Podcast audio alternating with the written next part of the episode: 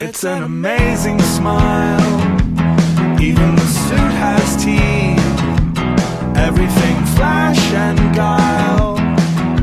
Nothing underneath except a small black heart that no one sees but me. I've been watching, I can see you start to wonder. Welcome to Quadcast. I'm Grant Bruner, and with me today is three guests, not not just the one, but three total. So first of all is Christopher Bounier. How, how are you, Christopher? I'm fine. the reason I'm- why I just stumbled there is because we actually have two uh, Chris's on the show. So from from here on out, Christopher Bounier will be Christopher. Next up is Chris Farrell. How are you, Chris? Hey, glad to be here. Happy you could have me. Looking Great. forward to the talk. And then with us also is Justin McDonald. How are you, Justin? I'm good, thanks guys. Glad to be here. So, uh, Christopher, is there anything that people would know you from? Is there something that you, is there a website or a podcast that you that you do? No, not really a website or podcast at, at present. So, Chris, They might be familiar with me. I am the co host and co founder of the All Things Good and Nerdy podcast, and I also write a weekly video game column for 401 Mania's Games section. great. And Justin, is there is there a website or a podcast that everybody should know about? Um, nothing from me. I'm kind of like uh, Christopher in that regard. Today, we're going to focus on just the first Mass Effect games. So, we want to talk about what's good, what's bad, what we would change if we had the opportunity to do so. So, let's start off, Christopher. What actually brought you to the Mass Effect universe? I'm going to confess one thing, guys. First off, several months ago, uh, I picked up actually Mass Effect 2 and played that first. I, it was sort of a markdown game. I thought, all right, this could be nice. And then all of a sudden, when I started playing, it's like, oh my god, I've got to go back and do this proper. So, Chris, have a similar story to Christopher? For me, what got me hooked or started on Mass Effect was I loved BioWare's earlier games like Knights of the Republic and Jade Empire. I, I fell in love with those games because the gameplay was fun and there was a fantastic story. When I first got my Xbox 360, there weren't a lot of RPGs out there, and I saw that BioWare was putting out an RPG that was supposed to be the space epic, and I said, you know what, I need to try that. I fully admit that I was bored for the first couple hours, but after that, once the story set in, I was hooked on this series, and I haven't looked back since. Yeah, I mean, Mass Effect has an interesting story. Especially it gets more interesting as you go along because you get more added elements. But the real kicker, the real strong point in the Mass Effect series is the character and the world building. It is upfront when you don't know anything about the characters and you don't know anything about the world. You're still learning. You don't really know anything yet. It is hard to get into it. Um, but once you start knowing the characters and you start becoming invested in the characters and start caring about what does eezo mean and like you're learning about these things, it's then when you become hooked. It's not necessarily just because oh, there's Saren and he's a bad guy and now I care a lot. It, no, I mean like it's it's a pretty generic. At least the plot of, of Mass Effect One, and you could be argued for all three. It's not a a new concept. It's not like a crazy, uh, inventive, never done been done before story. The plot, but the characters and the world. So Justin, how did you come come along to the Mass Effect universe? Well, actually, I had uh, I'd first read the book um, Revelation uh, that got me hooked onto the series because I saw that uh, Drew Karpyshyn had uh, written that book, and I'd seen some of his work that he did with like the Knights of the Old Republic um, and some other Star Wars books that he had written. So I just read that and got into the story, and then actually my brother told me about it um, that it was actually a video game, and I I mean, so I just powered through the book, and then going into the game with uh, kind of some background knowledge of what was going on helped helped me get into the game at the beginning. I think a little bit. Yeah, because I would imagine most people do it the opposite way, which is, Yeah. hey, you play the game and then you go in and, and you're like, if you're really interested in it, you can go and get the book. But this, that's actually, I would say, it's probably a better way to go into it because you get this rich backstory with Anderson and Saren, and then you get, and then you go jump in and you already know the characters and are invested. I mean, the first act when you like you're almost you're already familiar with Anderson. I mean, after reading the book, so I mean, you can always already make that connection there. And then you know Um, right away when when Saren is revealed, you're like, oh shit. Yeah, yeah. I'm like, okay, this. Is, I, I mean, the backstory of, uh, I mean, I don't know, the doctor that I mean is messing around with that artificial intelligence, and yeah, I mean, it it kind of it kind of laid it out a little bit easier, I think, for me. Were you hooked completely in the book itself, or did it take until you played the first Mass Effect before you you're like, you know what, this is a series that I really care about? Um, I mean, it was when I started playing the game. Um, it was it was nice to get more of a visual, I guess. Like, okay, that's what a, a Turian actually looks like. I mean, I know Saren's on the front, but I mean, okay, this this is what uh, I mean. The Citadel, like when he's talking about the Citadel, this is what it's look like. This is what it looks like. So just buying in with that visual, I mean, mixed on like mixed in with uh, the soundtrack and just I don't know, it just it really did get me uh, hooked in and I don't know sold on the whole series. I guess. So Christopher, you know, you started out with Mass Effect Two, where you where classes make a big, di- a m- a much bigger difference than they do in the first game. What class did you start out with? And I, I'm actually really fascinated to know if you picked a different class when you started back over again. Uh, truthfully, to answer your first, second question first, I didn't. But I'm actually trying multiple playthroughs for the characters that I've played throughout so far. Your your canon Um, ship. Of course. Okay. Uh, the canon, the, my canon Shep is a male that is an infiltrator. For me, when I started Mass Effect One, I mean, and properly went through the trilogy, I'm admittedly a bit of a James Bond fan. So I'm okay with sneaking around, shooting enemies from afar, getting in close, that type of thing. That's, so that is interesting. So the, the class itself is kind of influencing the way you perceive Shepard as a character. yes, absolutely. Chris Farrell, do you have a specific background that influences the character, or you just pick it strictly for gameplay options? for the character choice I made, I, the first time I went through as a Vanguard, just because I like the concept of being able to combine the the adept side of things and combine the soldier. Because I was like, hey, this almost makes you the biggest badass in the galaxy because you have these these powers that are almost like the magic of a sci-fi universe, and you can also wield guns like anyone. And the first time I went through, it was just because I wanted to be the biggest badass I could be, and I figured, hey, Vanguard's got to be. Justin, what class did you pick, and does it inform the character?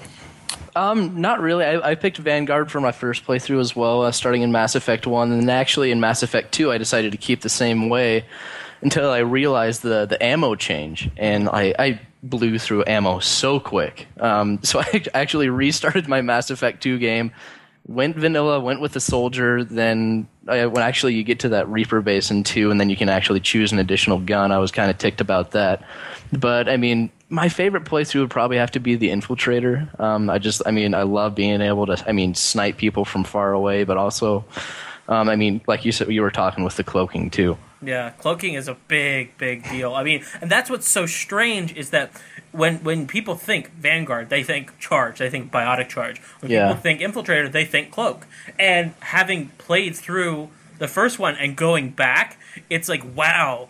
The, the, the classes were so generic at, in the first game. They all they kind of interchangeable and like yeah okay this one has the ability to do to do tech this one has the ability to do biotics but you know what even the biotic abilities were kind of generic in one where i play i personally play my, my canon Shep as an adept and i really wasn't using much strategy. I was just saying hey because the cooldowns work differently in one and two in one i'm just like whatever my whatever ability i have that's not uh, you know cooling down at the moment i'm just going to throw that at this and hopefully it'll work. With two not only does it does the cooldowns work differently where it's a universal cooldown you're also getting colors so basically it's teaching you by what's you know colored differently uh, which ones you should be using for different you know shields versus barriers versus armor which is really interesting and allows much more tactical gameplay Exactly, and it's it's tough. I mean, going back and playing. I mean, after playing two and three, going back and trying to do a full playthrough again through one, it's it's a painful process. It's a good thing that comic exists for uh, Mass Effect Yeah. 2. Yeah, I was gonna ask what what console did you guys play on, or did you do a PC? yeah Christopher uh, what, what what console did you play on Oh, I played on a PC. okay and Chris I played on my Xbox.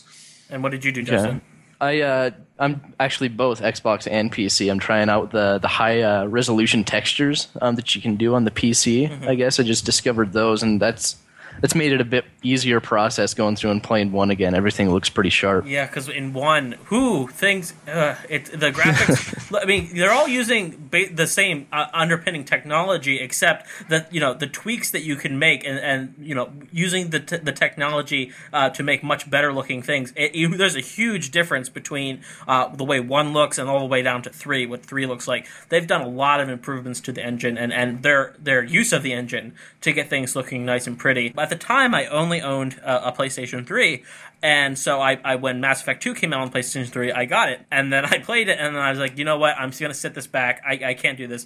And then eventually, I actually went and purchased a, an Xbox 360 because I'm a Mac. I'm a Mac user. I don't I don't use Windows. I actually bought an Xbox and I bought Mass Effect and I bought Mass Effect 2 and did a playthrough of those two on, on the Xbox. And then when Mass Effect 3 came out, got it on the Xbox as well. So I I, I started on the PlayStation 3, then went to Xbox. So did you just get your Xbox for Mass Effect? Well, that's what I mean. Or That was- was that was the straw that broke the camel's back. I also I also play other games on it, but that was the that was the catalyst. So now now that we know, apparently Infiltrator, huge huge huge hit. Everybody loves Infiltrator. Uh, I'm the only one here that, that really likes the Adept because I like being a space wizard. What background information? Now, Christopher, you know, Earthborn or Spacer? What's what's your deal with that? Oh, I chose a spacer. I was drawn to the spacer uh, background. It felt like that was a much more rounded background for Shepard, And what's your demeanor? a war hero. So Uh, you're, you're, you're basically playing Space Jesus. yes, basically. So, Chris, uh, w- what did uh, what's your background, and then what's your demeanor? I was also Space Jesus. Okay, yeah, I, I was as well. Justin, are you going to make this an even four? Um, no, I was uh, I was Spacer and then Sole Survivor actually for me. So I'm a little. Now, what what drove you to pick Sole Survivor? Um, I felt uh, I don't know. It kind of maybe I don't know gave a reason to my Shepard for actions why he acted the way he did because I didn't go all full paragon or full renegade. I just kind of played uh, in between, I guess. Um, how I would react to the situation. I wish I could do that. I can't bring myself to do it. I have It's the same problem. it's tough. Me too. it's Because a, it's a, I, I, I mean, what's great about Mass Effect 3 is that they redid the way that you do Paragon and Renegade checks, which is great um, because that way you can you actually can play that way without penalty in the game.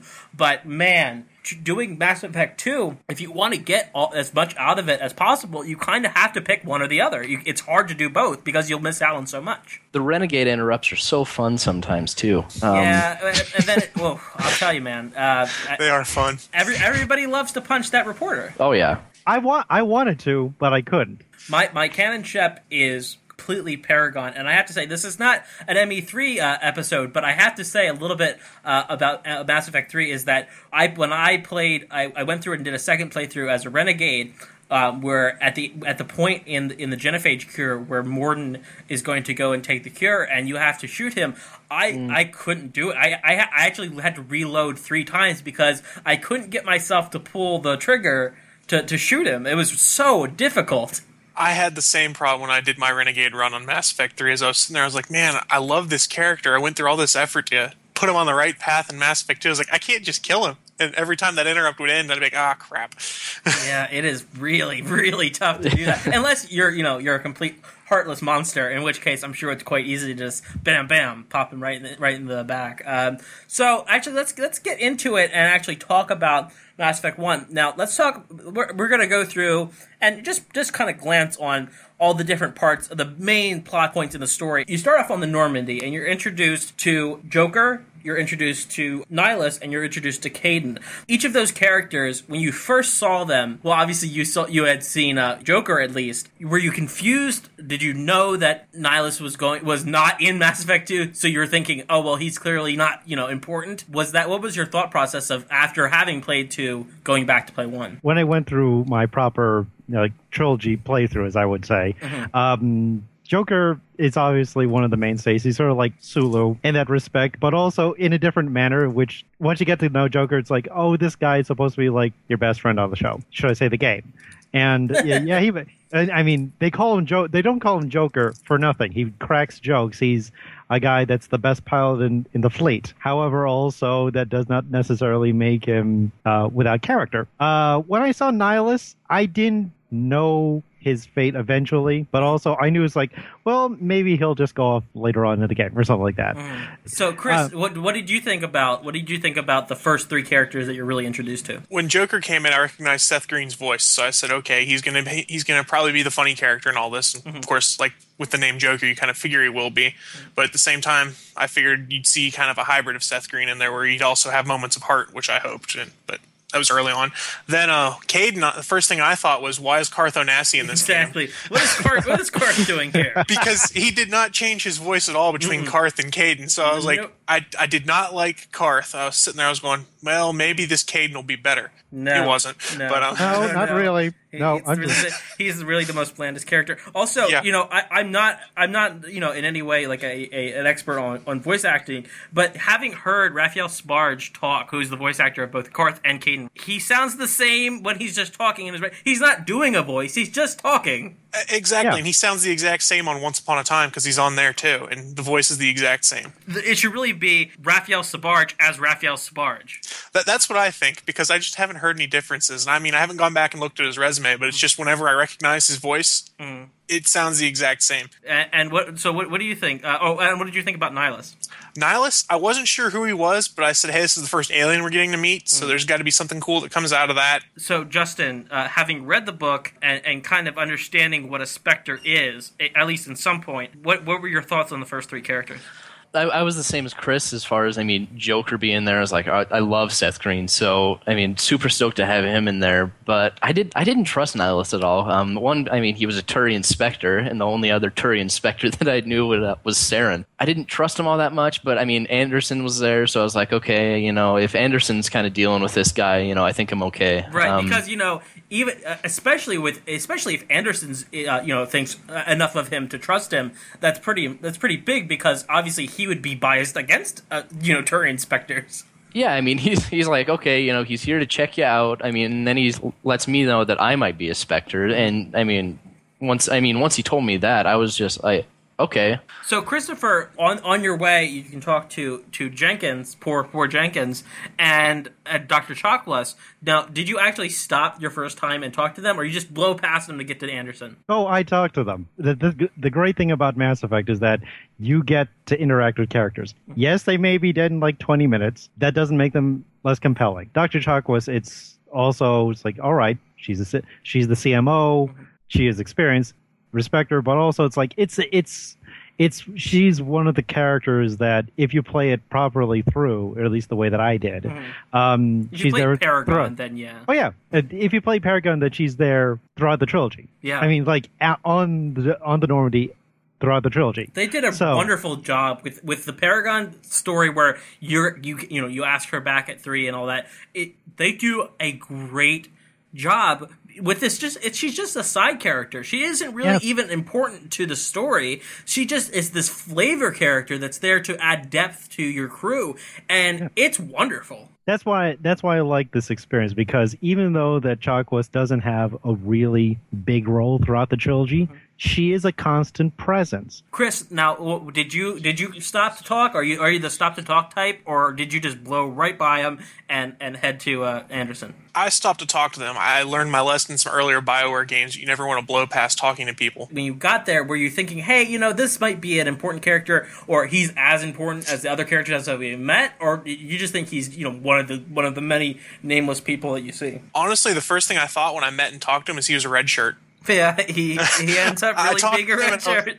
And I was like, I don't think this guy's going to last long. There's a reason why they want me to meet this guy and get attached to him this early on. And maybe it's just because I'm cynical, but I was going, ah, he's done. Now, now what about you, Justin? Um, no, I, I, I stopped to talk. Um, and like with Chakwas, I mean, she like I don't know. She she might have been one of my more favorite characters of the whole trilogy. I mean, she almost seemed like an like an older moral compass kind of thing that can kick back and handle her Serrice Ice brandy with me. Moving on, you know, you actually go and talk to Anderson, and he tells you that you have to go down to Eden Prime, and, and it's really it's not the, the boring mission that you that you've been told it was. is actually something far more interesting. Are you trusting of Anderson at this point, uh, uh, Christopher? Or, are you skeptical that this is maybe not exactly something that you're it's going to end up well for your character? When when I talked to uh, when I talked to Anderson about this mission, I um I asked honesty. I asked what's going on, and also when I'm given the full details of the mission, I understand.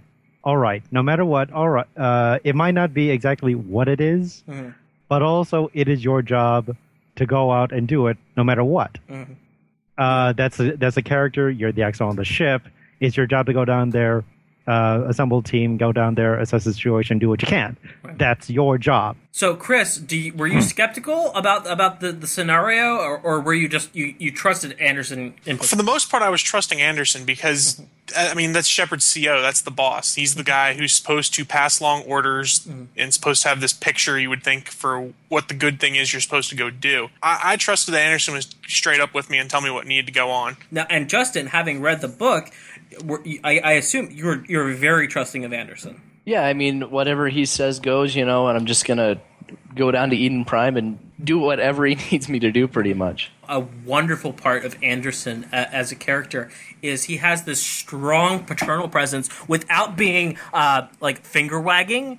Well, he's a little finger wagging in in two when you come at, and you're working for Cerberus. He gets a little finger waggy. For the most part, he's very strong, but he trusts Shepard. He uh, thinks that Shepard is capable, and so he he kind of lets Shepard do what Shepard needs to do because he knows that Shepard is going to get the job done no matter what. You head down to Eden Prime with poor poor Jenkins and Kaidan. Pretty much right out right out of the gate, uh, Jenkins is dead. Everybody see that coming? I kind of did. Red Yeah, when, when he gives him the two finger wag on, I mean, it's kind of like, oh, this could this could end poorly. After that, we end up finding Ashley. I'm actually I'm very curious, and, and I'm going to jump ahead just a tiny little bit. Christopher, having played two, who's the, your Virmire sur- survivor in two? Uh, in my primary one, uh, I chose Ashley. With all respect to Kaidan, uh, he's a good he's a good character, but also with all respect, he was a little bit blander and a little less beneficial to have around. Ashley is very flawed as a character, but at least she's interesting. With Kaidan, I guess he's like upset that he is a biotic and he gets headaches. I mean, that's really the extent of his character. Right, and uh, Kaidan was such a weak character, but I would have loved to have seen interaction between him and Jack later in the series, and I don't think they ever really did that. I mean, I killed him off, so I have no clue, but It is so bizarre. I, doing doing my second playthrough, I, I had killed I killed off Kaidan, so Kaidan had been dead to me forever. Going back and playing Mass Effect two and three with Kaidan alive and Ashley dead, it feels strange. I'm like, what is what are you doing here? Get out get out of here, Kaidan. No, it's your no- no unwelcome cares. visitor. Yes, it, it, he is unwelcome. He is unwelcome, and I feel I feel kind of hostile towards him at all times. I'm just like, you're an interloper, Kaidan. I don't want to hear anything from you. what do you think about Ashley, uh, Justin? Um, well, Ashley was my uh, my romance option my first time through. For some reason, I didn't get Liara. I, that was my last mission that I did. That was tough, but. I actually I ended up for my like my favorite playthrough probably was actually I did save Kaidan because I I became not very fond of Ashley's character because I was a big fan of Garrus and I mean I was a big fan of the aliens on my crew and it didn't seem like it seemed like she she wasn't I mean kind of kind of racist about the whole Yeah, thing. and she. And what's even worse is that she does like the stereotypical racist thing, where like, oh, they're one of the good ones. yeah, It's and- really obnoxious. yeah. So I, I could really care less. And Kaidan Kaidan I always trust him trusted him I think. Yeah, I Um, mean, and I- he's, he's not gonna yeah. he's not gonna cut you. He's not gonna he's not gonna turn on you. Although he does turn on you essentially in Mass Effect Two. Um, but for the most part, he's somebody you can absolutely trust. One of my biggest complaints of the whole franchise is what they did with those characters, whether it was Ashley or Kaidan. Um, I mean, all the way from two and to three, and they just became very unlikable to me. I guess by game's end. Um, Yeah.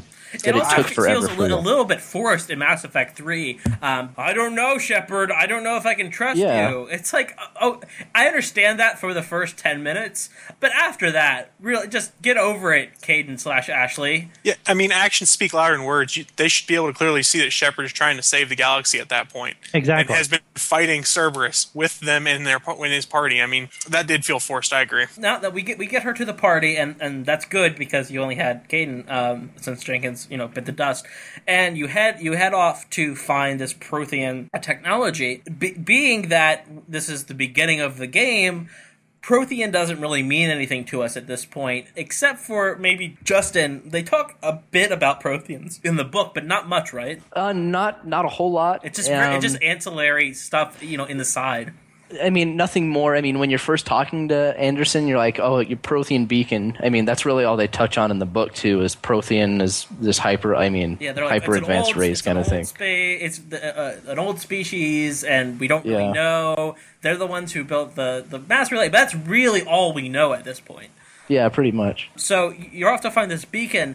All of a sudden, you know, you, and you, you progress through the level, which is which is actually pretty fun, and you get to kind of explore and and uh, see what all of the the intricacies of the uh, of the gameplay are like. You know, you actually get to bypass locks and, and do the horrible horrible mini games um, th- that they make you go that they make you sludge through um, through all this stuff, and you get to loot things and actually see what upgrading your, your guns is like. So you get to do all this cool stuff throughout the level. It's kind of, kind of like an, uh, a, a tutorial slash intro level, uh, and then you actually make your way to the beacon, except that you see Nihlus, who's running ahead of you a bit, you see him have a run in with Saren, and you see Saren basically take him out for no good reason. Other, I mean, no, for apparently no good reason. I actually want to start with Justin on this one because he has the, the benefit of the book. Where you, I assume you weren't very surprised. Um, well, I mean, as soon as I saw Saren come into picture, I mean, I was I was pretty ticked. But once Nihlus kind of, he lets his guard down a little bit. I mean, once he sees Saren, and has just, Uh, well, maybe I was like, so you're bad." Kidding me. Like, I mean, get your guard up. Going into it, I mean, I knew Saren, I mean, was the bad guy after all. So. When you see Saren shoot Nihlus, Chris, at that point, did you realize that Saren was the bad guy of, of the first of the first one? Well, when they first met and started talking, I was I was thinking there's got to be something more to this. Something doesn't feel right. So, mm-hmm. for lack of a better term, my spider sense was tingling. Right. And when he actually killed Nihlus or shot him, I went, "Oh crap!" So, No. what about you, Christopher? having played number two, I knew that Saren was the bad guy. But also, going back to number one, I wanted to see how it happened. I wanted to see how Saren went bad, went rogue. And then you, you eventually make your way to to the uh, Prothean Beacon, and depending on your gender, either Kaidan or Ashley do the dumbest thing in the world and uh, just go walk right up to it and try to touch it. So, uh, are, are all three of you um, male ships? Um, Uh, I am. I play as male Shep also. Uh, ditto here. Really, because I'm fem shep. I've tried to play both, and I and I do have a run as as as dude shep, as they say. but I, poof, especially Mass Effect One, Mark Meer's performance as as male Shepard is uh, lacking. That's fair. Honestly, if I'd played as Fem Shep first, I would have never played as uh, Male Shep because Jennifer Hale is so much better. She's so Yeah. good. I assume it's because I played as Fem Shep first, um, but it also probably has a lot to do with the quality of voice acting. Shepard as a female is it just seems it feels right to me um, on, kind of like a, almost like a, a, a base level. You know, like my reptile brain is telling me that this is the way it should be. Um, but obviously, many many people play as as as the male, and it's with video gaming it skews heavy. But what's really cool about Mass Effect is that it would give you're given so many options that this is a this is a title that has a huge female following and it's really because you know female shep even though she isn't really shown much in the advertising in the game she is given just as much love and atten- attention in the story as a male Shepard is. And that's i think is strong that you don't see that in enough games. What, what chris what do you think about what do you think about the situation where not saying turning girls into gamers but letting girl gamers you know feel connected to the series? No, I agree with that, and I think the strong point in this one is your Shepard is equally as awesome, regardless of whether they're male or female, and that's such a strong point for that. I mean, some of my friends I talk to that are women like playing the game because it's they don't try and do these arbitrary stereotypical oh this is a female character let's put them in peril all the time like you'd seen some of the older rpgs and things like that. They make it so that female Shepard is equally as badass as male Shepard. Uh, what, what do you think justin Um, actually, I, I convinced my sister to play Mass Effect. I, I got a younger sister, and she saw me play through it, and I was like, "Hey, you can actually play through a me- female character for this." If, and so she started got she got into that, and she's actually on her end run in Mass Effect Two right now. Um, but I mean, I mean, that's cool though. I mean, that she can connect to it. I mean, who she's never really played video games before. I mean, and I can connect with it too. And it's just a, I mean, I don't know, a more personal story. I guess it makes it.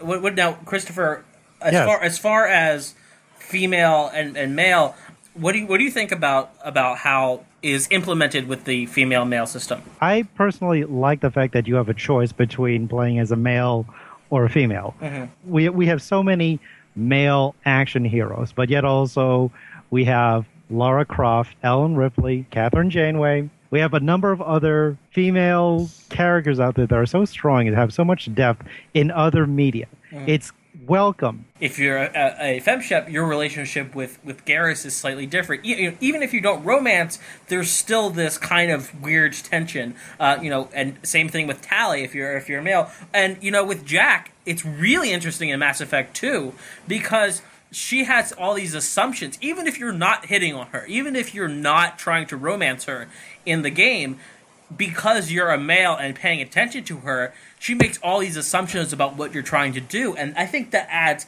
a lot of information ab- about the character that you're playing, people who have only done one playthrough as one gender or the other, I think it is worth your time to go back and do the opposite because you do miss out on a lot. Uh, only playing through, you know, one in one class, only playing as Paragon or Renegade, or only playing as male or female doing multiple runs, you get a lot more content. If you're if you're a male, if you're a dude Shep, then Ashley goes all crazy, all buck wild, and goes towards and tries to touch the the Prothean beacon, and you you t- tackle her and get her out of the way.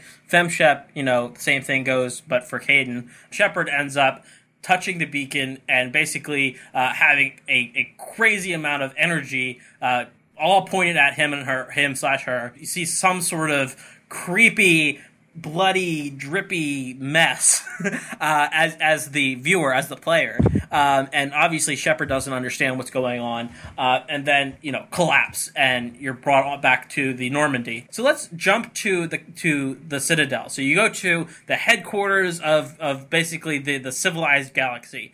You need to talk to the council, the the Turian, the the Salarian, and the Asari heads heads of, of, of, state. I guess you could you could make it out to be. They're basically in charge. They're re- they're representative in in this big conglomerate of different species all on the Citadel. When you go and and actually, well, for, you meet Udina, who uh, I, I, have I have yet to find a single person who likes Udina. Anybody here like Udina? He made my skin crawl when I met him. There was just something about him. I was like, he's not right. uh, no, so I take yeah, it that nobody. Yeah, there's nobody no way. No, no way. It's like I wanted to actually see within his shirt to see if it was stuffed. So mm. basically, so, uh, but yeah, it's like I wish we had an option to punch him. Yeah, we don't. I wish we could. Yeah, he came off like the stereotypically evil politician to me when yeah. I first met him. So I was automatically going, "I'm not going to like this guy." And, and it, it's it's uh, jumping just jumping to, to, Mass Effect Three real quick. Um, you actually you start to see him as a human in Mass Effect Three. So you get like, hey, he's not just a dick to everyone. He's actually being a decent guy who's trying to look out for um, humanity and and actually everybody, all the species. He's trying to help you get you know kill the Reapers. Um, and then bam, just kidding. He's actually super evil, and you need to shoot him. and, and, honestly, when he yeah. started acting human, I felt a little bad how much I hated him in the first two games. Like, oh, I guess there actually is some goodness to him. Mm-hmm. It, yeah, I was confused by the hair, like the hair color change in Mass Effect Three. I was like, wait a second, who are you? Why do you have yeah. black hair now? It's a it's a it's a rendering issue, but also it's like yeah yeah. It's a, uh, the thing I did like was that they made him a bit more of a character in three. So we're coming there to say, you know what, Council Saren it has gone rogue. There is some bad shit going on. Uh, we need to deal with this, and the council they don't want to hear it. Not and and Saren, ugh, Saren comes on via this hologram, and it is he's a, a huge, huge dick to to Shepard uh, and, and, Udina as well. Uh, you know, basically having his bias as a Turian. It's also very interesting because now, obviously, in, in Mass Effect lore, the Turians and the humans humans first went out, you know, gallivanting into the galaxy uh, where everybody else had already tread. The Turians attacked them essentially it's because they were worried that they were going to mess with uh, all the good stuff that they don't know anything about.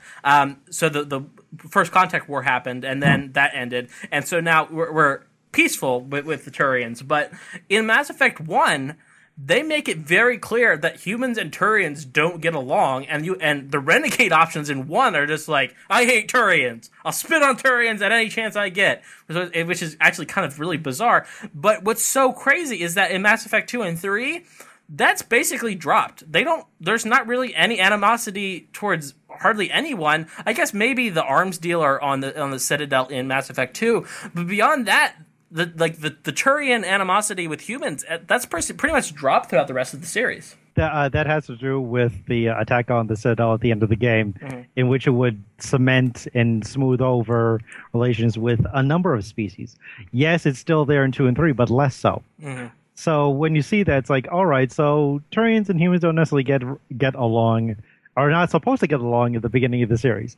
But into that, as a Paragon, when I played it, you have to give everyone the benefit of that. You just don't generalize. Mm-hmm. You give them their shot. Mm-hmm. Uh, Saren, all right, so he's a jerk. And also, he's a grudge against not only you and Udina, but Anderson as well. Mm-hmm. And then when you say, but that's him. He does not speak for the Turians as a whole. But then the, the the other Turian, the Turian counselor, he doesn't make things better because he's a giant dick. Yeah, I think a lot of what you see is humanity, humans and Turians don't respect each other on whole, and depending on what your choice is at the end of Mass Effect One, that's how that respect is built. Right after you you come off this, oh man, Turians sure are assholes. Right after you get off that, you really you go right. Obviously, they reject Shepard and, and tell him to screw off until he has some evidence. So we go off and find some evidence, and we come across Garrus, but pretty much by chance. Like Garrus is investigating Saren because, it, it, and he's interested in helping us. Uh, and you get to have one of the best they, they call it a bromance if you will. But you have one of the best character interactions for the entire series. I mean shepard and Garrus, pretty much no matter how you play have a really really strong friendship. Were you gung-ho about Garrus from the get-go or did it take time for Garrus to grow on you? Um, I was all about Garrus at the beginning. Um, I mean, the fact he was investigating Saren um, and didn't trust him, and it didn't seem when you first actually interact with Garrus that he was actually talking to the the Turian uh, counselor. Uh, no, actually, it wasn't the council member, but uh, um, talking to him about stalling the council. I was like, okay, this guy kind of works. I don't know. I got a sense that he works on his own terms or would like to work on his own terms, kind of thing, which I liked. or that, that he's at least um, uh, fed up with bureaucracy yeah, he just he wants to get the job done, and I mean, he knows Saren's dirty, and he wants to prove it. And I was like, okay, you know, that's a that's a good common ground that we've got there. what about you chris To be honest, Garrus didn't grow on me until Mass Effect Two. Mm. I, I just couldn't get into the whole Garrus side of things. Maybe it's because I didn't really use him in my party that much, mm-hmm. so I only really just did side conversations with him in between missions. But when I first met him, I was happy to find someone who was presumably an ally against Saren because mm-hmm. it seemed like everyone else was against me, especially but, I if they weren't human. To be fair, he does grow a lot in Mass Effect 2 because he has this whole uh, dark angle. You know, all the all the characters that return in Mass Effect 2 and 3, they grow, they they, act, they progress their characters quite a bit. You know, Ashley, well, with the eh, exception of Kaidan, I guess Kaidan he Yeah. raises to, the, to the military. I guess that's cool. Um, but, gets you know, promotion. uh, yeah, Yeah, Ashley, exactly. Ashley is, is less of a racist. Um, Liara is not a cardboard cutout anymore. Wrex, I mean, well, to be fair, I guess Wrex doesn't really progress. He, I mean, he progresses at, in, as he becomes a leader and takes charge, but he's he, his personality doesn't progress, is what I should say. But then again, remember, it's a two year gap in between one and two. And, and Uh, obviously, and obviously, um, you know, Krogans are long lived. Liara is only, you know, uh, uh, compared to uh, other people in her species, she's very young. So she's growing up and having more experiences outside of the academics. I, it does make sense that she would have, she would change more, and Garrus, you know, getting off the Citadel, he would change more, and Wrex, you know, who's lived who knows how long he's lived, and he's just been aware of uh, and and dealing, trying to deal with, you know, the, the mishap that is uh, the Krogan species uh, for his entire life. So it does kind of make sense that he would change the least out of all- of them. He's kind of he's kind of the Han Solo. You know, if, if we're th- if we're thinking about the Star Wars as the analogy, is that Han Solo's been around the block. Like he he's he's seen some stuff, and and he's not new to this. So he's going to be pretty much he's he's solid. He's he's set in stone. Not to be no, pun intended, um, but his, his personality is, is locked in, whereas the other ones are still kind of are comparatively young and trying to grow. Um, so that that is pretty interesting. Speaking of Wrex, you go in with Wrex, and your first interaction with him is basically him being harassed by C-Sec, um, and it's it, it's made clear that Wrex isn't a, clearly a, a good guy. Like, make it very clear to you that hey, Wrex is not here to be buddy buddy. He's not here uh, to make you feel good. He's not here just to help you out and, and save the day. He has, uh, you know, very specific uh, missions, and he's like, I'm going to get this done, and I don't care who I have to kill. Uh, so, so Justin, what do you think about what did you think about uh, Wrex when you first saw him? Well, I when I first saw Wrex, it was uh, down in Chora's Den when I was actually on my way to talk to Harkin about Garrus. Um, and I like I had read about the Krogan in the in the book beforehand, and I mean, totally matched my like the image I had of these guys, and I was just like, I thought I was actually gonna have to fight this guy um, eventually, It but would be bad. yeah, um, he was just I mean this huge badass that just I mean I mean him him and Garrus were my I mean the two that I always rolled with um, through Mass Effect One. Didn't take any crap from anybody, and you know if you seek the enemy of my people, you're my friend, or something like that. Um, it was the line that he has in C-Sec. So I mean, I don't know. We kind of we kind of clicked from the get go. I felt. What about you, Chris? I, I felt a lot the same way. Uh, Wrex was the character I clicked with the quickest out of all of them in Mass Effect One because there was just something I don't know something unique about the character and the fact that, like Justin said, the enemy of my enemy is my friend. That kind of thing. It it just made it fun. And, and to be fair, he was in my party throughout the entire game. Um, and what do you and, and Christopher? What, do you think about Wrex? Uh, Wrex, um, I, I had a harder time trying to relate to him, but also the thing is that also you and he have similar goals. The way that I related him was very different from how cli quickly I related to Garrus. Garrus and I were the two that Right. real that um that really clicked. The thing is that Wrex, it's uh, sort of the same, but also is that little less so because of the fact that he's he has a much more straightforward, much more simpler motivation. Yes. I mean, the guy's a a straight bounty hunter. Basically, he's Boba Fett. Okay, he's a, or should I say, a cross between Boba Fett and Worf. It is nice that you always know where you stand with Wrex, though. He, there's not like, ah, do you think do you think Wrex is really on our side? No, no, you'll know. The, I was just in dread for the moment when he would not be on my side because something was happening where he was no longer seeing me as the enemy of his enemy. That's what I was scared of happening. Yeah, it, it, and, and clearly we, we'll see that later in the game. Exactly. Um, so we, we we go after Fist, which is really how we, we you know we we, we use Garrus, we find we find information, uh, and we find Wrex, and Wrex is after the same guy we are. We're after Fist because he has information that can help us incriminate or, or, or find the incriminating evidence against Saren. So we head to Fist, and did did everybody bring Wrex uh, with you to the to the mission, or did you leave Wrex home? Oh, I brought Wrex. What about So- you, Chris I brought Wrex. He was in my party throughout the entire game. and Justin? Yeah, yeah, same here. Yeah. Um, so we go see Fist. Fight our way. we fight our way to see Fist. We get information about a who has uh, uh, incriminating evidence against Saren, uh, and then I, I assume since most of you know most of the stuff is, is Paragon. Uh, Wrex shoots him. Uh, uh, you can you can kill him, but Wrex really is like, look, this is my job. I came here to shoot him. I don't I don't care what your mission is, um, but I'm I'm going to kill Fist. Um, then we go off and we meet Tali. Tali is at this point e- equivalent to a teenager. Now, obviously, space years and you know, it's, it's irrelevant what her actual age is. But as far as maturity goes, she is a, a teenager who's you know this is her first time out of the migrant fleet. She's going and, and trying to become an adult, and she's very scared you know obviously for good with good reason you know with all these people going after her all the time. You, you see her and we meet her and she has the, evidence.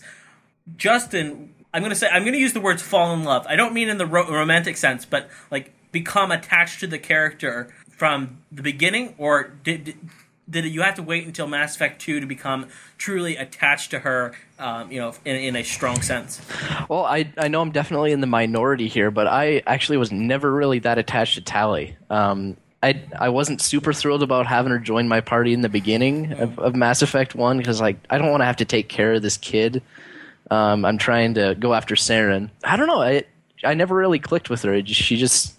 I, and I know she's. I mean, she's probably one of the more popular characters um, with everybody else, but I, I never really connected with What her. What about her in two? Did you, did, was it easier for you to to become attached to her in two, or did or did she just stay flat for you? Um, in two, I, I definitely connected with her a little bit more. Um, I think the fact that she had gone out um, and was actually, I mean, able to hold herself on her own, run running her own squad kind of thing, and then actually when you have to get her at the, near the end part of the game, um, she's actually she's getting stuff done too. So I mean, she she had matured more, I guess, uh, which was nice. And by Mass Effect three, I mean it was like okay, you know, we've been through a lot together. I mean, she wasn't my best friend, but yeah, I don't know. She, I don't know. We we didn't really, I guess, connect on a super deep level. I guess ever. What about you, Chris? For me, Tali didn't really grow on me until about partway through Mass Effect 1, just because the first thought I had is, all right, this kid's joining my group. What am I going to do with her? What's she really going to do for me? Mm-hmm. And then Mass Effect 2, I think, was where she became a, a really good character in my book, just because there was just something about the Tali in Mass Effect 2 that resonated with me and made her interesting. Yeah, and and, and what, what are your thoughts on Tali, Christopher? in the first game, I thought, all right, so yeah, she may be young, but she can't be useful. Mm-hmm. So she came off as like the little sister that I never had. So when you do when you do that, it's like, all right, so we'll tag her along. We'll see if she's useful. I mm-hmm. the things that I played the character is if I welcome any resource and character that can help. So when that happened, when she came along, it's like, okay, so she exposed, she helped me expose Saren. She's she's proved that she's useful. Yes, she mm-hmm. may be young, but also to refuse her help would be foolish. with Tali's help, we we show the evidence to the council, and they they're like, you know what, this is, uh, it is funny though because they're like, look. I know that you found a, a Prothean uh, beacon, but we don't trust you, Shepard. Oh, an audio recording that could never be faked. this is obviously uh, irrefutable facts that Saren has gone rogue. Um, so they disbar him from from you know Spectre Spectrehood, but that doesn't really it do much at all. I mean, he can't operate you know the way he used to operate within you know civilized society, but it doesn't really stop him from doing the bad things that he's doing. You haven't progressed really far. I mean, you're still pretty much on square one, uh, and they're not going to give you that. They don't care. They, they, they're like, okay, well, you know what? We're not going to dedicate any resources to finding him. Uh, he's he's despectrified. We don't care anymore. Uh, so obviously Shepard has to be sent in. Uh, Admiral uh, Admiral or he's not Admiral Anderson. Anderson at this point he becomes Admiral later. Captain Anderson uh, it, it basically steps down slash is forced to step down as captain of of the Normandy and hands over the reins to Commander Shepard, which is which is a somewhat touching scene. I, I, I, think it's it's pretty interesting.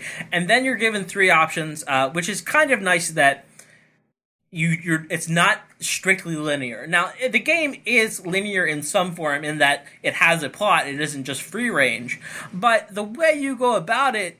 eh, Based on what you're interested in finding most, I mean, Justin said that he didn't go go find Liara until the end of the game, whereas I would say the the, the way that they kind of um, point you, the, the area they point you to is to go find Liara first. Yeah. Um, But y- you don't have to if you don't want to. And the ability to explore and go find other planets and, and drive the Mako around, um, it, it's pretty cool. Now, people have strong opinions about the Mako, the, the little, you know, uh, all-terrain vehicle that you that you drive around on, on planets. Uh, so let's start out. Chris, what are, what are your thoughts about the Mako?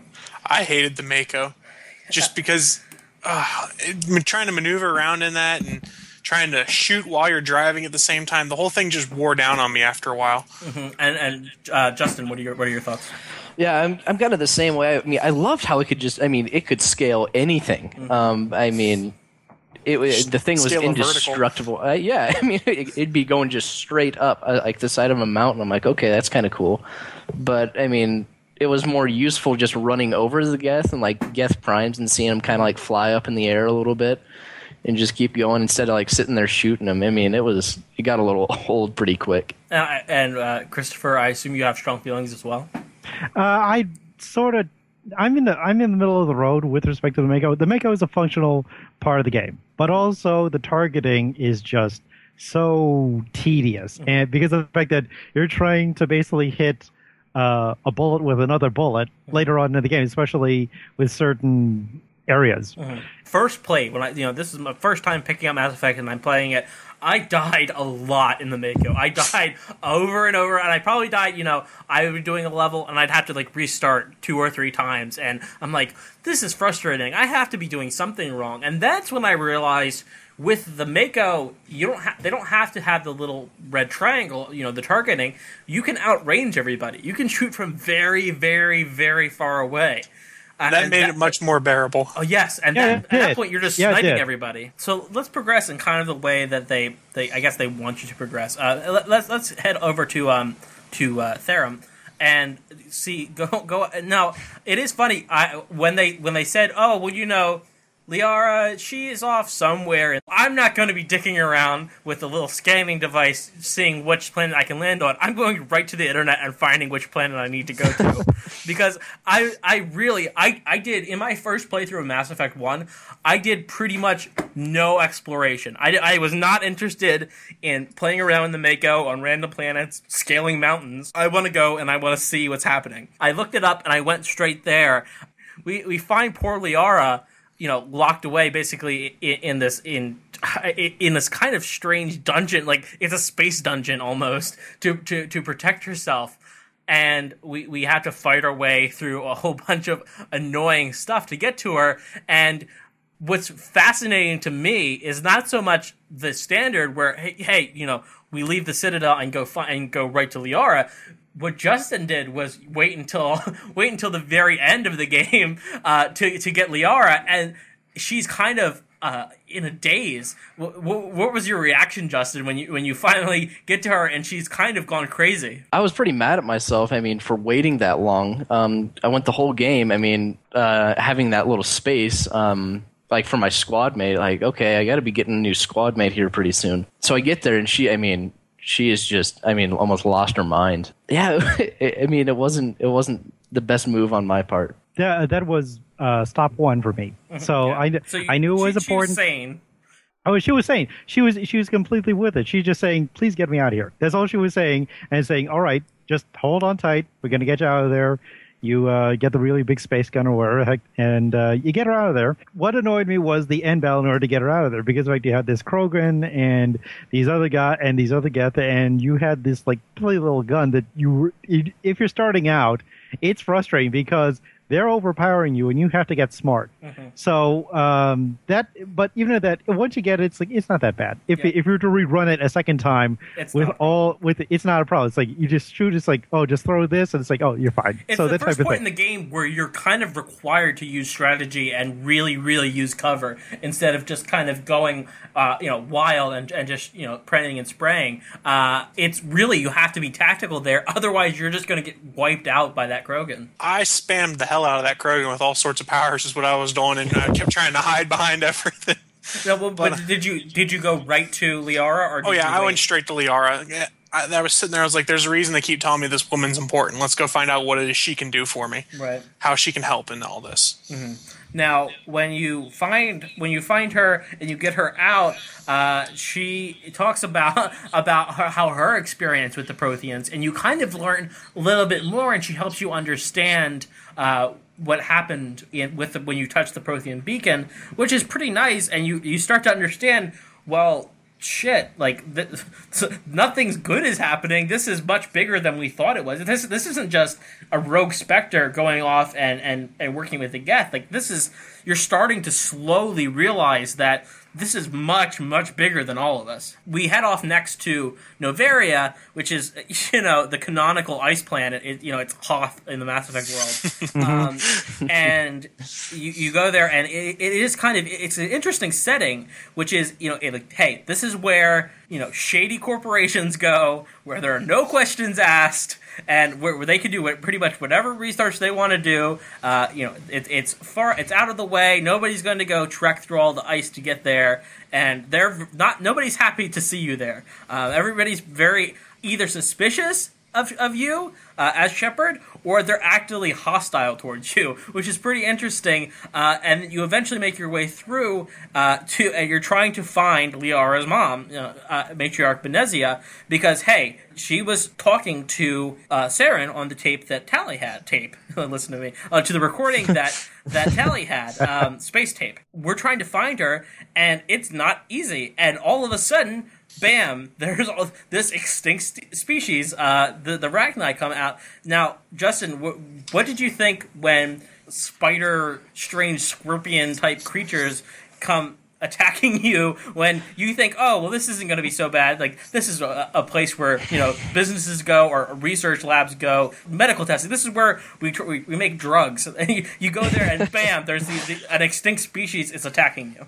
Yeah, it's like I mean everything has just gone to hell there pretty much. I mean, which is the case wherever you go in Mass Effect, it seems. But you get hit once by him, you're poisoned. I mean, your health starts going down. It's just it, it wasn't fun fighting the Rachni. Even though I mean, I did eventually. I mean, we'll touch on that later. I mean, I did save the Rachni Queen, but. That was a, that was a tough decision because I mean, after fighting him the whole way through, I wasn't really wanting to keep him around any longer. Yeah. What, what, about you, Christopher? When I was playing through it, for one, you mentioned Hoth. Basically, this is like Andor in Star Trek. Fighting the Rachni was incredibly frustrating because the fact they're it, they're just bugs. It, it, it felt like you were in the midst of an aliens movie. Okay, so but um, also you knew that uh, this was also the second preferred stop. Mm-hmm. And also, you see all these corporations, and also you're thinking, okay, this is Wall Street. Mm-hmm. So this is basically Wall Street if they went to an ice planet. And what So- about you, Chris? I'd kind of let my guard down a little bit going into that. I was like, okay, it's this it's this corporation center. I'm not gonna have to worry about much. And then once the Rachni started happening, I was like, oh man, now I got to fight again.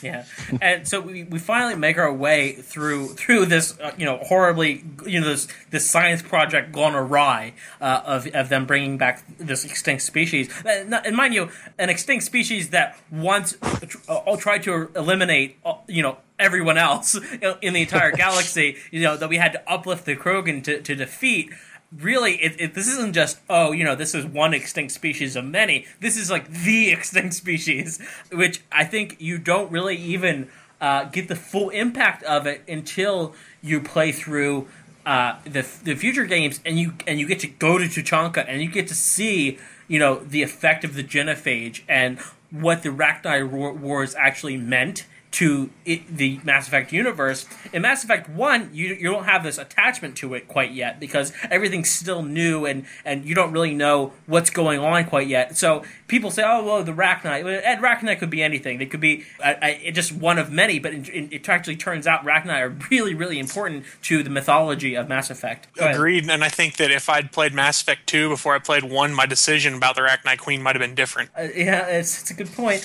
Um, so we get there.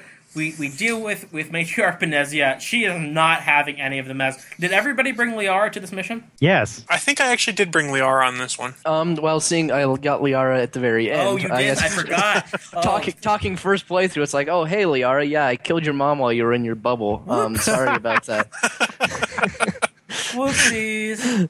Yeah, Yeah, sorry, yeah, yeah, sorry sorry, about yeah. that. Also, it is bad when Liara. If you get Liara at the end, she's no. There's nothing for her to do. Yeah, I Yeah. mean, she she can talk to me about my brain a little bit. I mean, but I mean, really elementary, and I mean, then You're like, yeah, back we to the know, Citadel. Liara. yeah, it's You're like, where, helping where have you been this whole time? Oh, Yeah. that's right. I I My dropped bad. the ball on that one. um, so and then we we we, act, we end up essentially killing matriarch Benezia, uh, who is clearly indoctrinated. You know, in retrospect, boy is she indoctrinated. You know, you think like, oh, but she was so well respected and well liked among the Asari for her to go bad. Well, she didn't really go bad. She was just really indoctrinated the entire time. Uh, So it's not her. It's not her fault. It's really uh, the Reapers and Saren's fault. Well, it's Saren's fault fundamentally because he found information and was like, "Well, this is clearly scary, bad stuff, but I'm going to keep going forward until he gets indoctrinated." Um, so it, it- it's much like the Illusive Man is semi-responsible for things happening. Saren is also semi-responsible for things happening, despite the Reapers wanting to drive it all. Let's skip forward to the to the point in the Rachni Queen. So that basically we've we've found a way to bring back the Rachni, and you have the ability to say, "Hey, this is a, horrible, horrible species. Um, they've done horrible things, but the Queen promises that she won't do anything bad." Justin, you said that you saved the Rachni Queen. What about you, Chris? Did, did you save the Rachni Queen?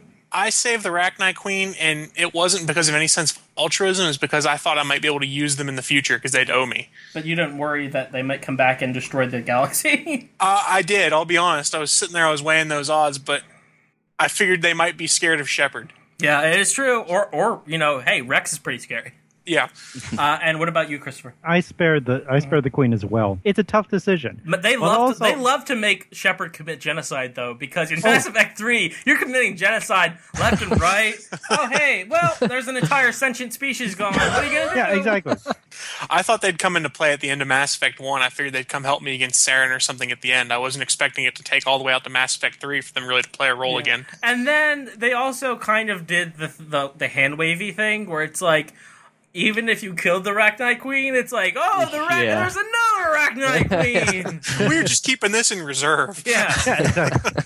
Um, yeah. So, uh, and the same thing happens with with Udina and Anderson, where it's just like at the very end, you you get to pick uh, of Mass Effect One, you get to pick who you want in in office to represent humanity. And, and by the time you get to Mass Effect 3, it's like, yeah, yeah, your your opinion didn't really count because we don't really care. So, uh, and again, Feros, does does anybody have anything to say about Feros? Because, I mean, yeah, you're, you're saving the, the, the colony of, of Zhu's Hope.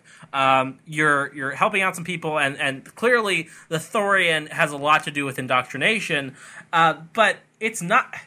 Feros is the least interesting level to me. What, what do you guys think? I Yeah, go hated the gas grenade. Really, that, that's I something hated that them. it is. It is kind of silly that this this is an aspect that you, you, that is not in any other part of the game, uh, and it's like, well, you have to use these uh, now. Alternately, you can just go buck wild and, and just slaughter the entire people. and what do, what do you think, Christopher? Uh, well, for one, I just want to say one thing. This was the first game in which I really hated bridges because the fact that for one, you had to go through the entire bridge sequence in order to get to the other side, and then mm-hmm. stop on occasion, snipe a few people, get out, go into certain tunnels, get back in the car, and then go keep going. And it's just like, will this thing just And darn well end already? yeah, yeah, if you if you cut out Feros, you really wouldn't miss much of the, much of the rest of the plot. Yeah, you get you get like mentions of Zhu's Hope later, Mm-hmm. but unfortunately, it doesn't really play an integral part in two or three. It's just there. Right. So Don't, in don't they that, show up as a war asset in Mass Effect 3 or something if you save them? Yeah. yeah, but you get like what twenty five Yeah, it's more nothing assets in for the that. grand scheme. That's what I'm saying. You get there, it's like if you were to cut out Feros, it wouldn't really matter. So it's like just get down to business already. Why do you have It to go is, here? it is somewhat interesting because you see the Thorian and you see that like the Thorian has something to do with indoctrination and it's, so it, it kind of gives you this interesting flavor but I feel like Feros is more of an expanded side quest than an actual plot mission.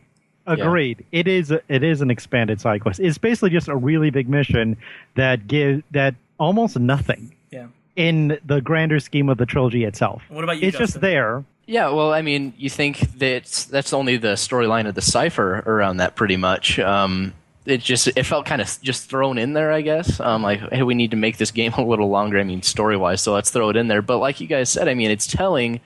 I mean, if you do that Mass Effect Genesis comic, um, importing to two, it doesn't even mention Feros at all in there.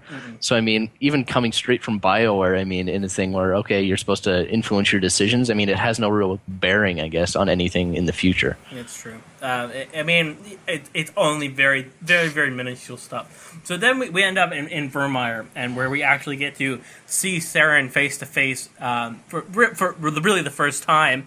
Uh, you know, you have this uh, fake boss battle where it's like, oh, here's here's the bad guy, you got to fight him, but not really. Just kidding. He runs away, which is kind of. They set that up, and Kai Leng does the same thing in Mass Effect 3 Oh, yeah. exactly. he runs away, and Virmire, uh, for the most part, the interesting part of Virmire isn't really the part that is the moving the plot along. It's the stuff you have to do with your crewmates. You get there, you find Captain Kirrahe, the Solar, the, with the with the Salarian group, the STG. Um, they're they're hey, you know, Saren is making these indoctrinated. I guess the, the, are they actually breeding Krogan, or are they just cloning them? I think they're breeding. I think they're doing both. The thing is that, Yeah. um, from what I understood, Sarah, Saren uh, developed a cure and was experimenting and growing them. So, growing, cloning, breeding. I think I, I think you could pretty much put them all under an umbrella term, Yeah. and uh, it would be presenting a new threat. Right. But also, it would be a corrupt They're cure. not- yeah, they're not. They're not true Krogans. No, they're not. No, they're Um, not. so uh, clearly, a, an army of of you know of these indoctrinated. No, we're, we're not using the words indoctrinated in the game really yet. Um, Yeah. the- but th- that's what they would be essentially. They would be indoctrinated Krogan fighting for for uh, the Reapers for Sovereign. Um, so that would be horrible because the last thing you want is a bunch of zombie. Cro- I mean, in you think about it, in Mass Effect Three, we see Huskified. You know, we see Huskified Batarians, we see Asari, we see Turians, and of course humans. We don't see Krogan.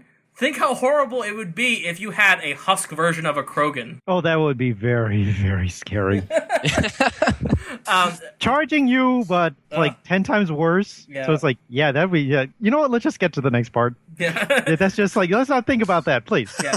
Um, so you, you meet up with Captain Kirrahe. He, you know what, Wrex, he, he can't take it anymore, and he is not happy. Here's the part where everybody who's playing all Paragon or all Renegade, we get to do a, a, a, a nice little thing. Well, oh, actually, you know what? It's not because you can add charisma, and you, we're, we're still on the point system. We're not using.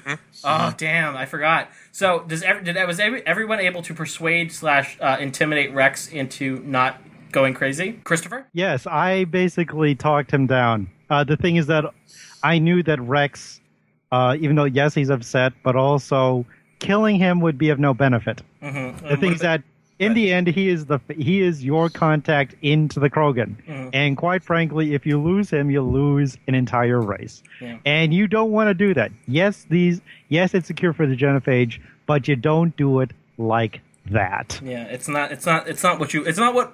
In the end, you're by by talking him down. You're not only helping you. You really are helping Wrex and the Krogan because. It, it, it- even even if you were able to get Saren, Saren's cure, it wouldn't be what we want. It's not what it's not what Wrex really wants. It's not what the Krogans really want. It sounds, you know, superficially like something that you want, but obviously with our with our knowledge of, of you know indoctrination and everything, it's not it's not going to be helpful. Now, what about you, Chris? This was the moment I'd been dreading because I was assuming there was going to be some kind of falling out point between Wrex and Shepard. Mm-hmm. And selfishly, Wrex had been in my party most of the time as a damage sponge, so I kind of wanted to keep mm-hmm. him there. And at the same time, I kind of thought as Wrex was like Shepard's brother in arms almost throughout the game because they were always on the field together. I persuaded him, and thankfully was able to do so just using most of the Paragon attributes and things like that. But uh, I can't even imagine. I've done a playthrough of Mass Effect 2 without him, and I hated Wreav, and I've seen the videos of Wreav in Mass Effect 3 and how that changes. I'm so glad I saved Wrex. Yeah, it's true. It, it, Wrex adds a lot to the rest of the, of the series. And Justin, were you able to uh, persuade or intimidate? Uh, I tried. I tried real hard, but um, to charm him or I guess persuade him, you know, hey, cool him down, and then Ashley comes over and blasts him off with a shotgun. Um, yeah, Virmire wasn't good for me. Uh, That's very unfortunate. Yeah, yeah, but yeah, so I mean, having to lose two squad mates in that, but yeah, losing Wrex because I mean, I was like Chris in the fact that I had rolled with him through the whole thing, and Wrex Wrex was no more. Yeah, I I had learned very very. I mean, Mass Effect One is the only one in the series that does this. But if you can if you can put money into pers- or money, but if you can put points into persuasion, always always spend points Yeah. on persuasion. Yeah, I learned the hard way on that one. yeah. Um, so I, I, I was able to uh, persuade uh, Wrex because uh, I had done that. I immediately, as soon as I can put more points into it, I, I, I charmed the hell out of him. The other, as as Justin alluded to, the other big thing uh, is that. Hey, you know what? There's a nuclear missile, or rather, a nuclear warhead that's going to go off, and you can only save one of your crew members. Like you have to pick Ashley or you have to pick Kaidan, and the one you don't pick, that one is going to die, and it's going to die for the rest of the series. That person will no longer exist to you. Um, I personally, I think it's quite clear that I picked Ashley, um, despite despite that Kaidan is a, is a love interest to our potential love interest to uh, FemShep, even in Mass all the way to Mass Effect One. I didn't want to romance Kaidan, so um, I I uh, I ditched him. I, I, I killed him off right away. Uh, Justin, which one did you end up uh, end up uh, killing? Well, I had initially, uh, since I hadn't met Liara yet, I was like on the road to romancing Ashley. But I mean, as soon as she had just blasted off uh, Wrex, I was like, I don't really want to save you. I'm kind of ticked at you right now. Um, but I mean, after after some much deliberation, I uh, decided to save Ashley. And Chris. oh, I saved Ashley because I hated Kaidan. He was just so boring. And my Shepard was romancing her at the same time, too, so that probably came into play as well. Right. And what about you, Christopher? I saved Ashley as well and and uh, killed off Kaidan. The thing is that it's not that. Uh, well, obviously, I agree with Chris. Kaidan was a little less interesting, but also I wanted to keep the option open for Ashley to be there just in case things didn't with Liar didn't work out. But um, for me, for the time being, I was like, Ashley, as I said before, was a much more interesting character, so I retained her, and that was it. so at the end of Virmire, you're like, oh, hey, you know, we have to go to to to, Il- to Ilos and uh, have to go and get and, and, and basically we're at the end game. Like this is we're we're pretty much headed down uh, to to the end path. Um, we we end up meeting a Prothean VI, which ends up not looking very much like a Prothean. It's just kind of a, a scrambly, hologrammy mess, and we learn pretty much that uh, what what Reapers are and the mess that we're in and how screwed we are. You guys, now if if I remember correctly, it's more or less on rails. The the, the through most of Ilos, um, you're not actually doing a whole lot. It's basically like, hey, let's all get all the way to the VI. We really, really need to get uh, to to the VI to, to wrap things up. Is there anything, uh, Justin? Did you find Ilos uh, very interesting? I did. Um, it was it was a really cool atmosphere. Um, I mean, you look at those like the statues, and I mean, I was looking at those as maybe being Protheans. So I mean, it was kind of cool to get that lore aspect, I guess. But I, I wanted to know um, what you guys did uh, when you had to go for the Citadel for that last little bit, mm-hmm. and you were talking with Anderson in the um, in Flux, I think it was. Did you have him go punch out Udina, or did you do? Um, I can't. I can't actually even remember what the other choice was. I think he just breaks into his office otherwise. Okay. Yeah, exactly.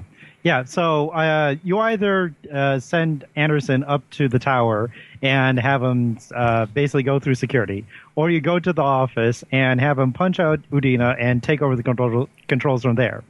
Uh, I chose Anderson going to the office, punching out Udina. Oh So- yeah. Yeah, because the, ca- because you couldn't do it yourself. Because you did it Yeah. yourself, it's like good. It's like good man. It's like thank you, sir Yeah. and uh, and you escape. So yeah, it, me- it meant it meant going against uh, the council's wishes, but then again, it's like this is for this is for all of life, boys. So it's like you better get you better make a choice. Yeah. So you want to get out of here? It's like yeah.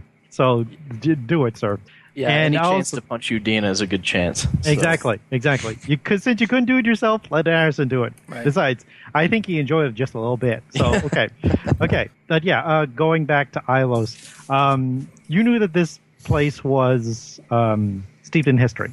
You see all these pods, but also it's like yes, get to the VI, get to the VI. That's the key one. And when you get the vigil, it's like he explains everything. Is like, oh boy. So this is big. This is really big. Yeah, you think everything was so simple, and then you see that and you go, "Oh shit, there's a lot more going on than I ever imagined." Yeah, it's like, oh, you thought you thought Saren was just piloting around a big ship? No, no, no, no, no, no, no, no, no. It turns out it's actually one of many sentient robot uh, cuttlefish. It's Yes, one of those. It's one of those typical Bioware moments where they drop something big on you, and you go, "Oh crap!" Yeah. Exactly. I mean, this really, this is you know, with the equivalent of, of Knights of the Old Republic, this is the Revan reveal equivalent. Oh yes, absolutely. Coupled with what you see on Virmire, with you actually talking to Sovereign, it's like, and getting the second part of the Prothean beacon, mm-hmm. putting all that together in that moment, and you're thinking, mm-hmm. oh my god, Yeah, what are we going to do now? yeah, we're so screwed. yeah, it does, and and it it steals your resolve. It always steals your resolve. You have no other choice. You're committed. You got to go get to the goals, like get to the next part, because quite frankly, you are it, and that's it. Yeah, when I when I had my friend, uh, my my very very best friend that I've known forever, I, I had him play Mass Effect, and he's you know he's talking to me about it, and he's like you know t- talking about the Geth, and I'm just like I'm thinking to myself the entire time, I'm like, man, the Geth are the least of your worries. Do not worry about the Geth.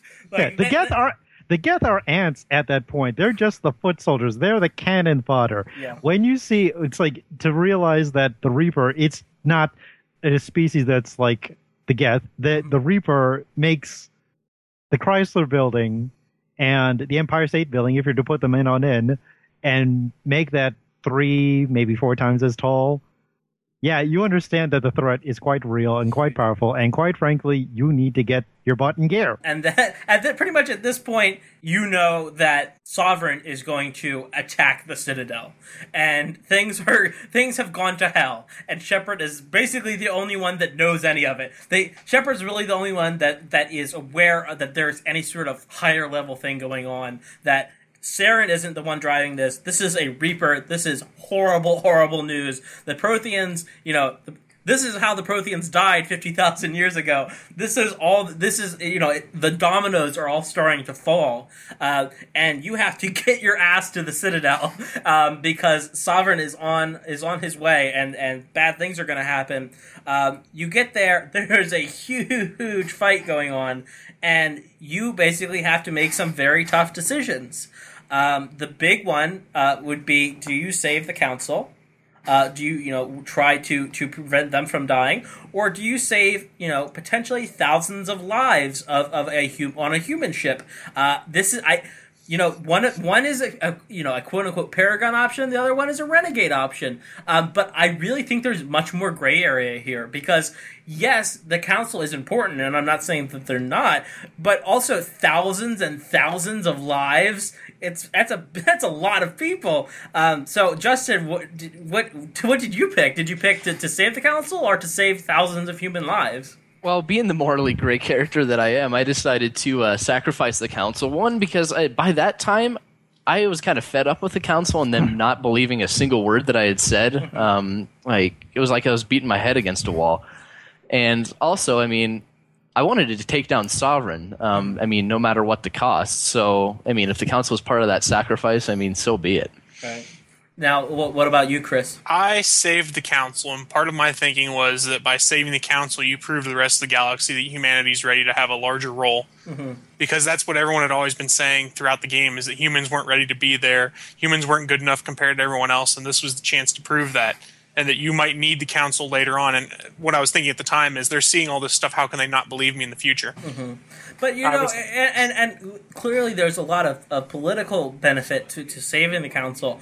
But if you look at it like a strict like how much how many lives am I saving? I feel like it's not easy to say that it, that it's renegade to save that it's truly renegade to save mm-hmm. the, the ship of, of thousands of human lives. That's a lot of people, uh, and I, I it, it's it's one of those. It's morally gray. It is not clear cut. What about you, Christopher? Which one did you pick? I saved the council. The thing is that um, yes, it was a very tough decision. You either sacrifice half your half the human fleet, half the alliance fleet, or you sacrifice the council. Uh, the thing is that um, I was I was on the fence on this one, guys, because the fact that for one, there was no way you could get out of this without some type of ramification. Mm-hmm. However, I say the council because, quite frankly, if humanity was to do their part and take their place in a larger community, they have to be willing to sacrifice actual lives in order to do it. Yes, it's not an ideal situation. Yes, it's a shaky deal.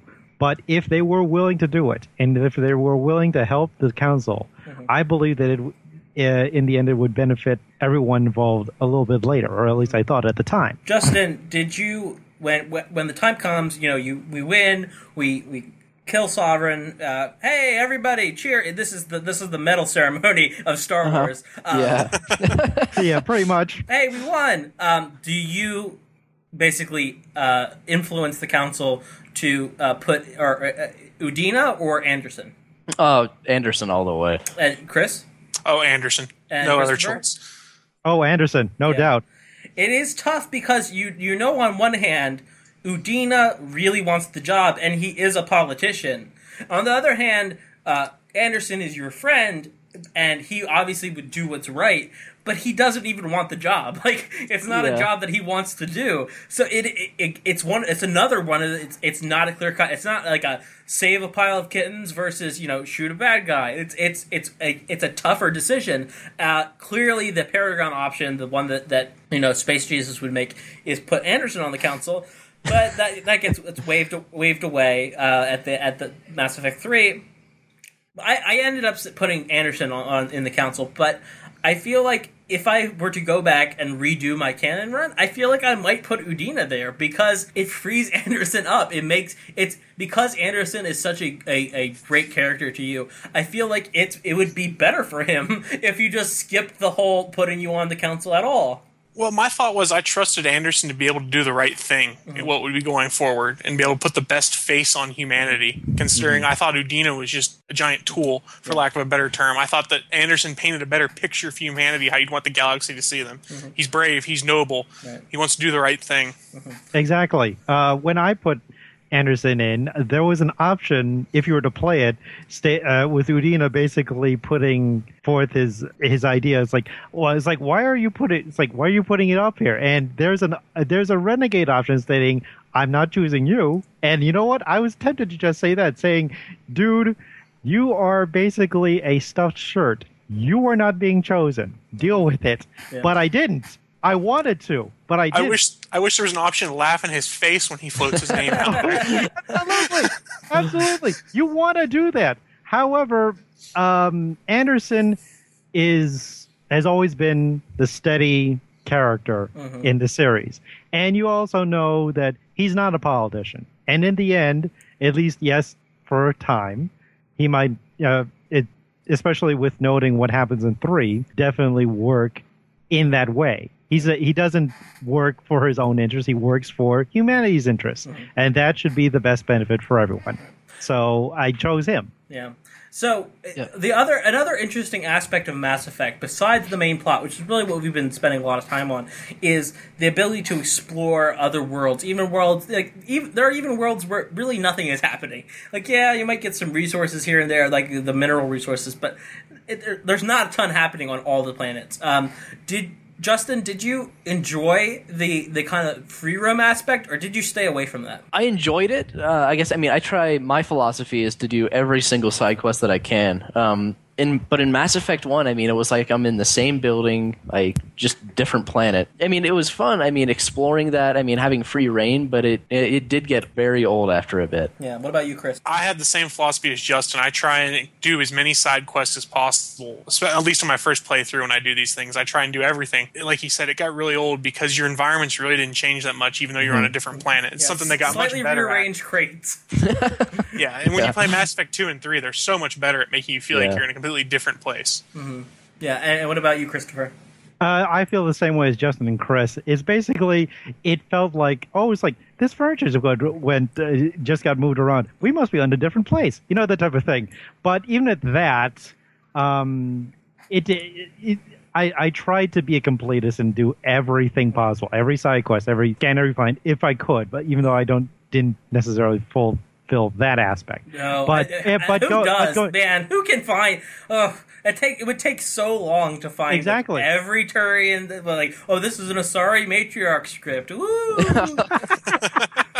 uh, yeah, those are boring. I I did in my first run. I basically didn't. I, I did uh, some side missions. Like, I ended up doing the Cerberus um, side plot.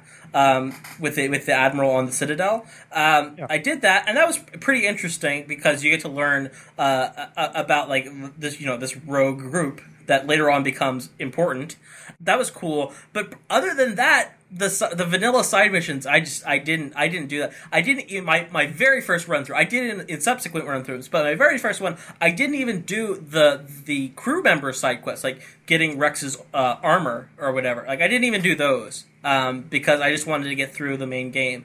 Going back and doing it, it's it's much better when you when you do that because you get more in depth. You get to know the characters better. You get to explore the universe more. Um, but just knowing that it's there really helps. Really helps make the universe seem bigger than than uh, you you would think if you just if you were only allowed to go to the you know hey you know you're on you're on the Normandy you're on Eden Prime Citadel um, Noveria Feros Virmire uh, Ilos and then back to the Citadel if you could only do that it would be like okay I guess there's only this a few planets but with this you're you, you, just knowing that you can explore so many planets, I think, is helpful, even if you don't do it uh, out yourself. Um, romances, uh, we talked a little bit about this, but just real quick, um, Justin, who did you did you end up having a successful romance, and if who wh- who was it? It, wa- it was Ashley. Okay, and Who and was with, did you yeah. end up was it successful or or did it kind of fizzle out at the end? Um, like just talking Mass Effect One. Uh huh. Yeah, I mean, it was went all the way through, and um, she ended up in my cabin for the night. So yeah, Chris. Oh, I also uh, went with Ashley because Liara just seemed too naive to me in Mass Effect One in parts of the game. I went with Ashley mostly because I wanted the achievement at that point. Neither one of them really were that interesting. I didn't think. Right, and then uh, Christopher, you went with Liara, right?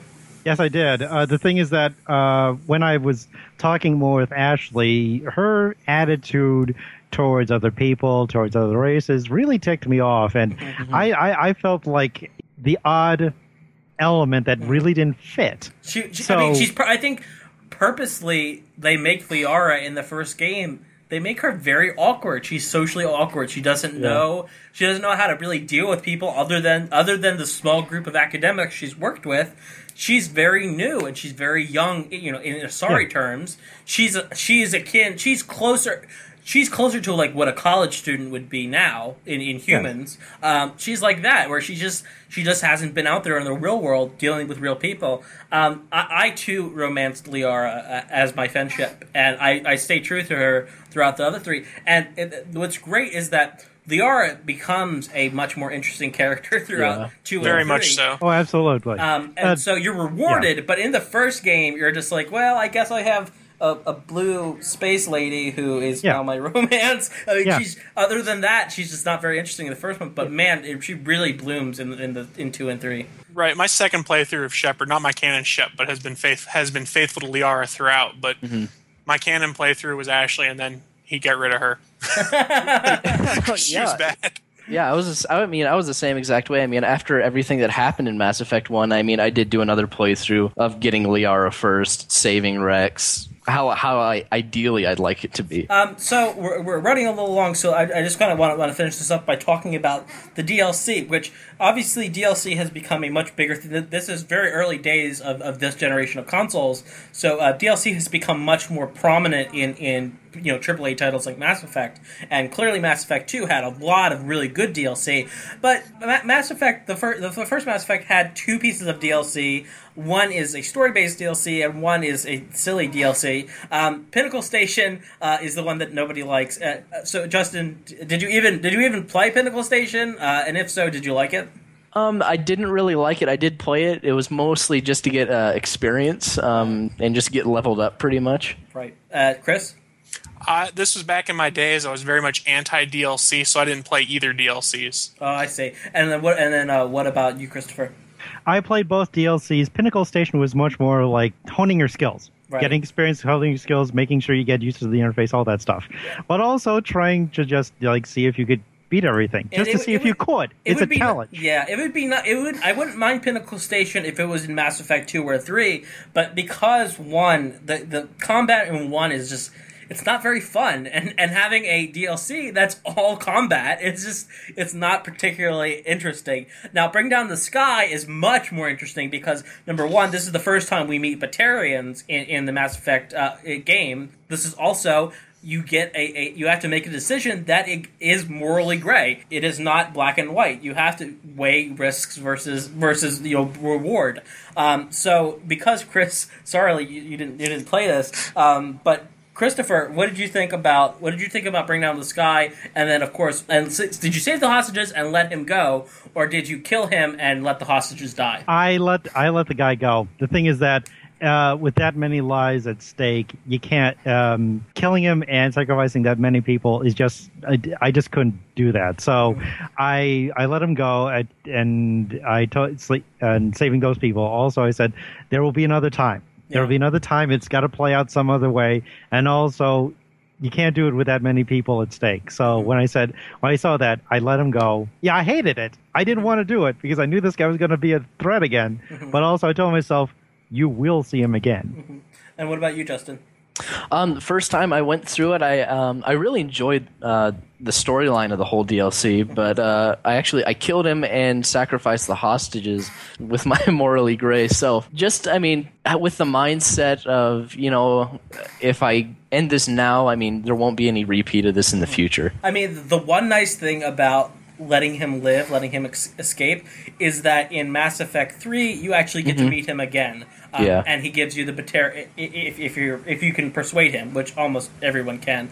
Uh, if you can persuade him, he will give you your, the, the what's left of the Batarian military essentially to help fight the Reapers, which is nice. And, and not that you can't do that if he's dead, you just get a generic Batarian instead of a Batarian that you already know. Justin, do- what's what's your Twitter handle? Where can people uh, contact you? Um, it is jmac1138 on Twitter. Twitter. Okay, Chris, what, what, where can people find you on Twitter? You can find me on Twitter at Roundtable Nerds. And uh, Christopher, where can people find you on Twitter?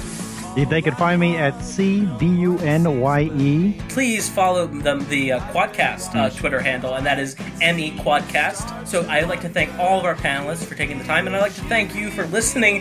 Thank you very much. I'm Grant Bruner. This is Quadcast.